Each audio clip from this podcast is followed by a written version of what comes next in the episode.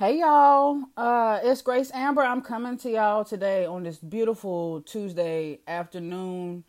Uh, my my weeks, my schedules are always switched up. So this week on a Tuesday today, I get off a little bit early, but tomorrow is a very long day. I one day a month at work, I will go back and forth several times in one day to Robeson County. So tomorrow is that day. I got a long day at work. Uh, I look forward to it. I love it.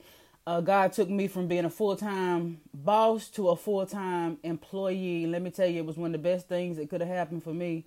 I absolutely love my job. So uh, I get to travel and do all kind of stuff. So tomorrow is the day that I have that very very long day and I love it by the way. And so I got off early today. So I want to make sure I get this podcast episode uh, recorded.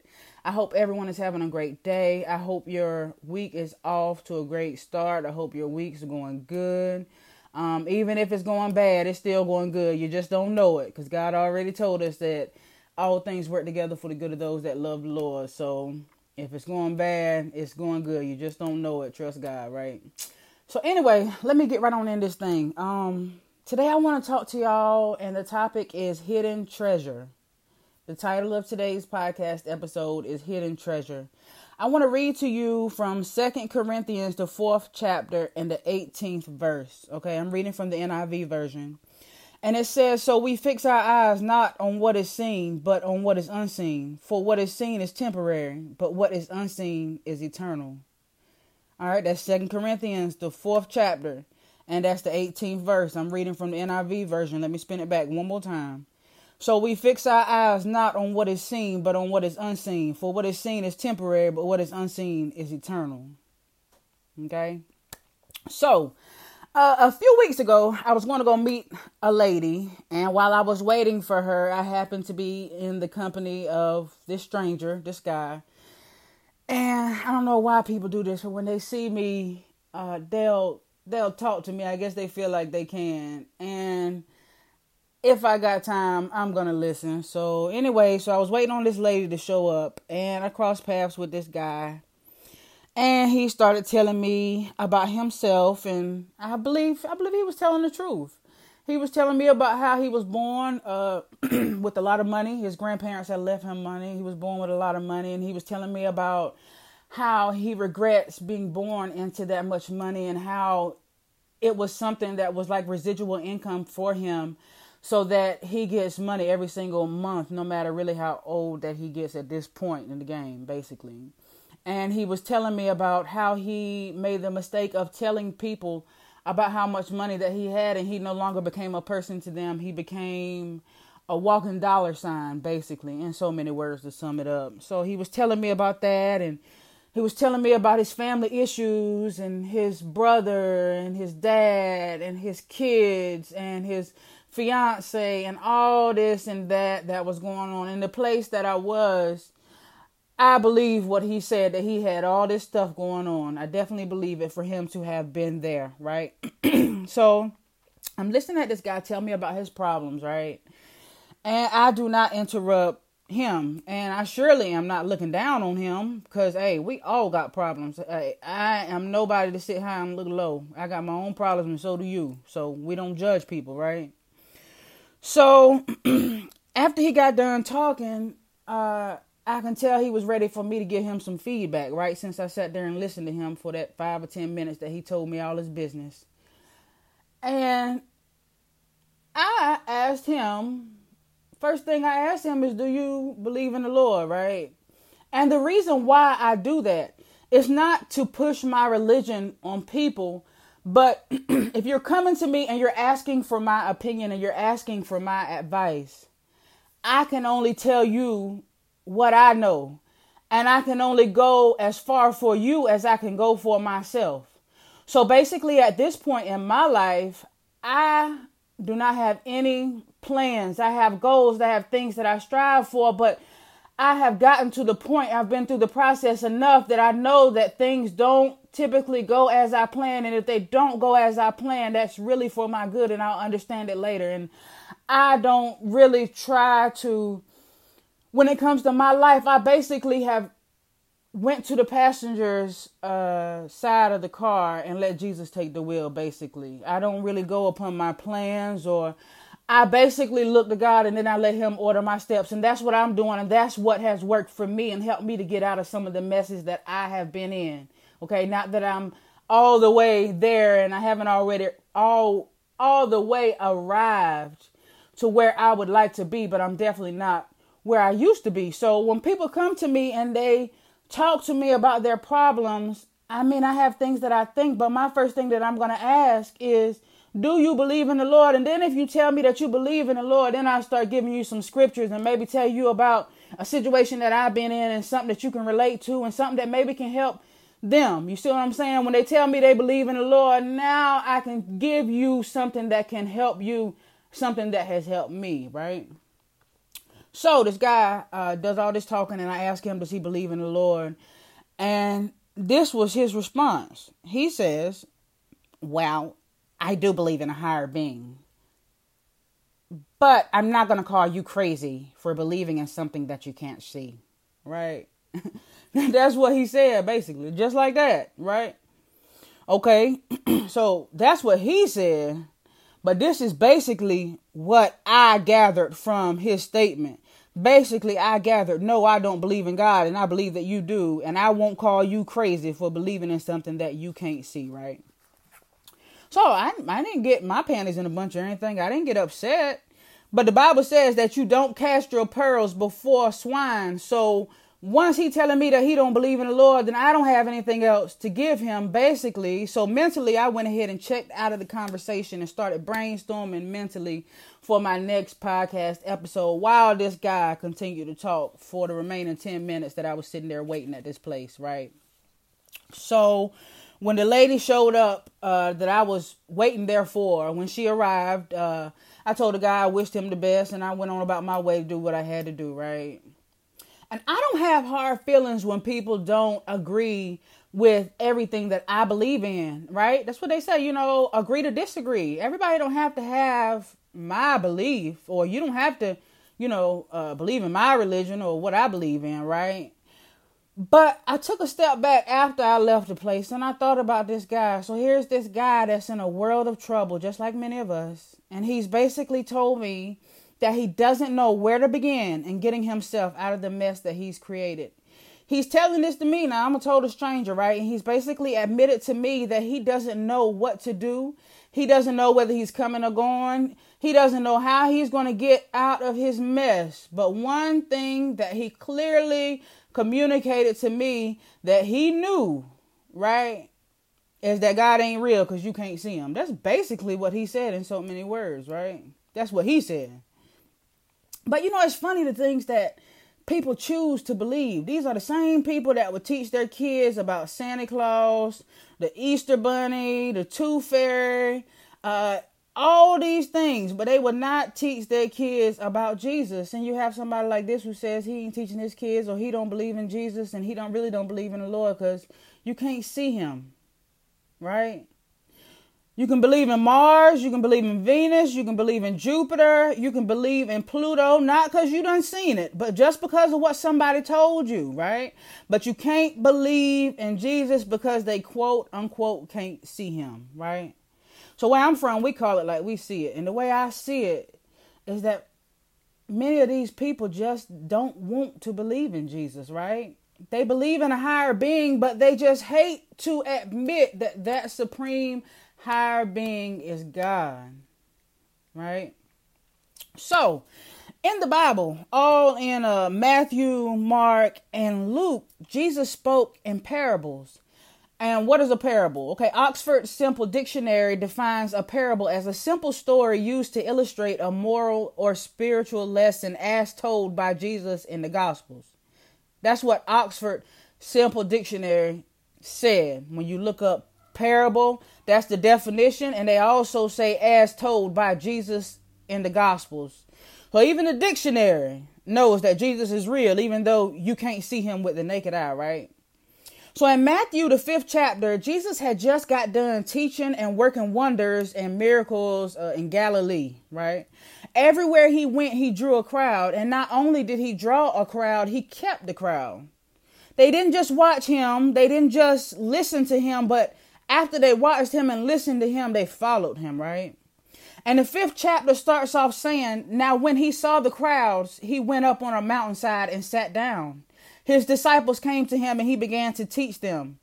From the fifth chapter and the first verse all the way to the end of the seventh chapter, Jesus talked to his disciples on the mountainside. And that's what you hear people calling the Sermon on the Mount. The last two verses of the seventh chapter says, when Jesus had finished saying these things, the crowds were amazed at his teachings, because he taught as one who had authority and not as their teachers of the law. Then the eighth chapter starts with the first verse saying, When he came down from the mountainside, large crowds followed him. See, Jesus wasn't no dummy, right? He knew all about the crowd and he knew that everybody in the crowd was not for him. He knew that some of them that were there were people that he could reach out and touch and change their lives. He knew that some of the crowd was there with a sincere heart. He knew that some of the crowd was for him, but he also was aware that many of them were against him.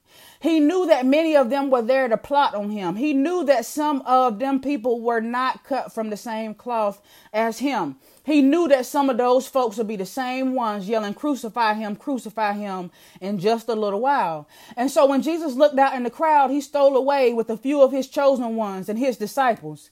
And he took them to the mountainside. He separated them from the crowd so that he could drop jewels on them.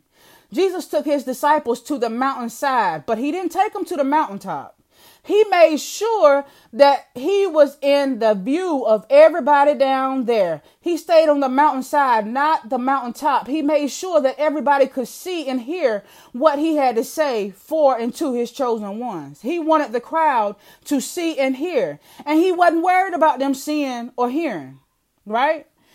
So fast forward to Mark, the fourth chapter, starting at uh, verse 10, it reads, When he, and they talking about Jesus, when he was alone, the twelve and the others around him asked him about the parables. He told them the secret of the kingdom has been given to you, but to those on the outside, everything is said in parables, so that they may be ever seeing but never perceiving, and ever hearing but never understanding. Otherwise, they might turn and be forgiven. Jesus knew that the crowd had people in it who knew that he was the Messiah. They knew that he was sent from heaven. They knew who he was and what he came to do. They knew that he came to be about his father's business and they willfully chose to reject him. Jesus said, For them may they remain that way. Jesus said, I want them to keep that same attitude until their judgment day. Jesus said, I don't have to speak in a foreign language in front of them. I can speak in their language and they still won't understand what I'm saying. Right? So, Jesus dropped these jewels right on his disciples. And notice this. I want you to see what the disciples did and what they didn't do, right? So Jesus basically took them out of the crowd. They are his chosen ones, right? His elite few, his elect, right? And he bring them up out the crowd and take them to the mountainside and he begins dropping hidden jewels on them, right? Right in front of everybody. And some of the people in the crowd hear him and he's speaking in their language and they still can't catch what he's saying to his chosen ones, right? But notice the disciples. Notice what they did. His disciples didn't go begging the crowd to be one of them. They didn't go out in the crowd and say, Y'all got to come. Y'all got to be one of Jesus' chosen ones. Y'all got to hear this. Y'all got to catch this. They didn't they didn't say stop Jesus. I want to bring the crowd. Before you continue, let me go get everybody in the crowd. I want to make them understand and hear you like we hear you. I want to make them see you, Jesus, the way that we see you. See, these disciples had a little bit of sense too, right? And they could do simple mathematics, right? Y'all remember in elementary school, and they used to teach us about fractions. And they started off showing us a whole pie. And they tell us something like, if Johnny and Susie get an equal share of the pie, the pie will be cut in half, right? And if you add Tommy to Johnny and Susie, then the pie will get split into three. It'll get split into thirds. And then if you add Billy to it, the pie will be cut in fourths. By then, it became evidently clear that the more people that you have eating from the same pie as you, If you're splitting it equally, the more that you have eaten from your pie, the less that you'll have yourself, right? So Jesus' disciples sat on the mountainside, eager to eat, right? They sat down and ate from his table right in front of everybody else, right? And what they did, they glanced at them people in the crowd on their way up to the mountainside. And they turned around and listened to what Jesus had to say, and they gladly ate from his pie and ate from his table, right? They said, More for me. And so sometimes you hate to see people blind on this journey and you hate to know something or somebody that could help somebody else and you don't tell them about it. And you hate to see your loved ones suffering and they're perishing due to a lack of knowledge. You hate to see people who don't know Jesus for themselves. You hate to see people who don't know God for themselves, but there will always be those people. The old saying goes, you can lead a horse to the water, but you can't make him drink it, right? So you can't get yourself all upset and in a stir trying to make people turn to Jesus. When they start talking about your God that they can't see, you just be like the disciples and eat your pie and tell them more for me. Okay? You wish that they could experience your joy, but they don't want it, so you tell them more for me. Right? So I was leaving work the other day and I saw the police had this car uh, hemmed up on the side of the road across from where I work at. And y'all know how they do. Like, if it's a traffic stop, the first thing they do is they pull you over, right? They get out and they come to your car. And let's say that they smell something that smells, let's just say unlawful. And let's just say that they see something unlawful too. What they see with their eyes, they can easily take that and confiscate it, as they call it, right? if they smell something and they can't see it and they can't find it, but they think that something is there, they call in the dogs, right? The canines. Y'all seen them? You know when the dogs come, they sniffing for drugs or something along them lines, right? So the dogs come, and if the dogs indicate that there's something illegal in that vehicle, they tear that car up until they find it, right? But if somehow they don't find it, they can't take it. If they can't find it, if they can't see it, then they can't take it. And that's the same way that it is with Jesus. You see, you have this wonderful relationship with him, and you yourself, you know that he is the way, you know who he is, you know him for yourself, and because you know him for yourself, you've been blessed with vision to see him. You've been blessed to experience the joy that comes with knowing him, and best of all, that joy, that joy, that unspeakable joy that people talk about. The world didn't give it to you. And because it's your hidden treasure, because everybody can't see it, the world can't take it away.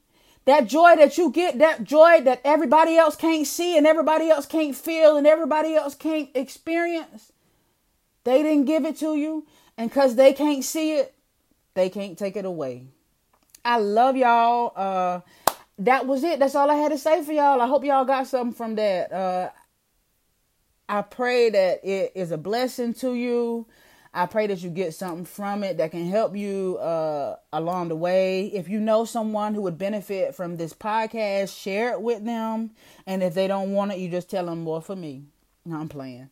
Um, if you haven't already, not for real though, but if you haven't already connected uh, with me, like on Facebook and Instagram, connect with me there. I am Grace Amber.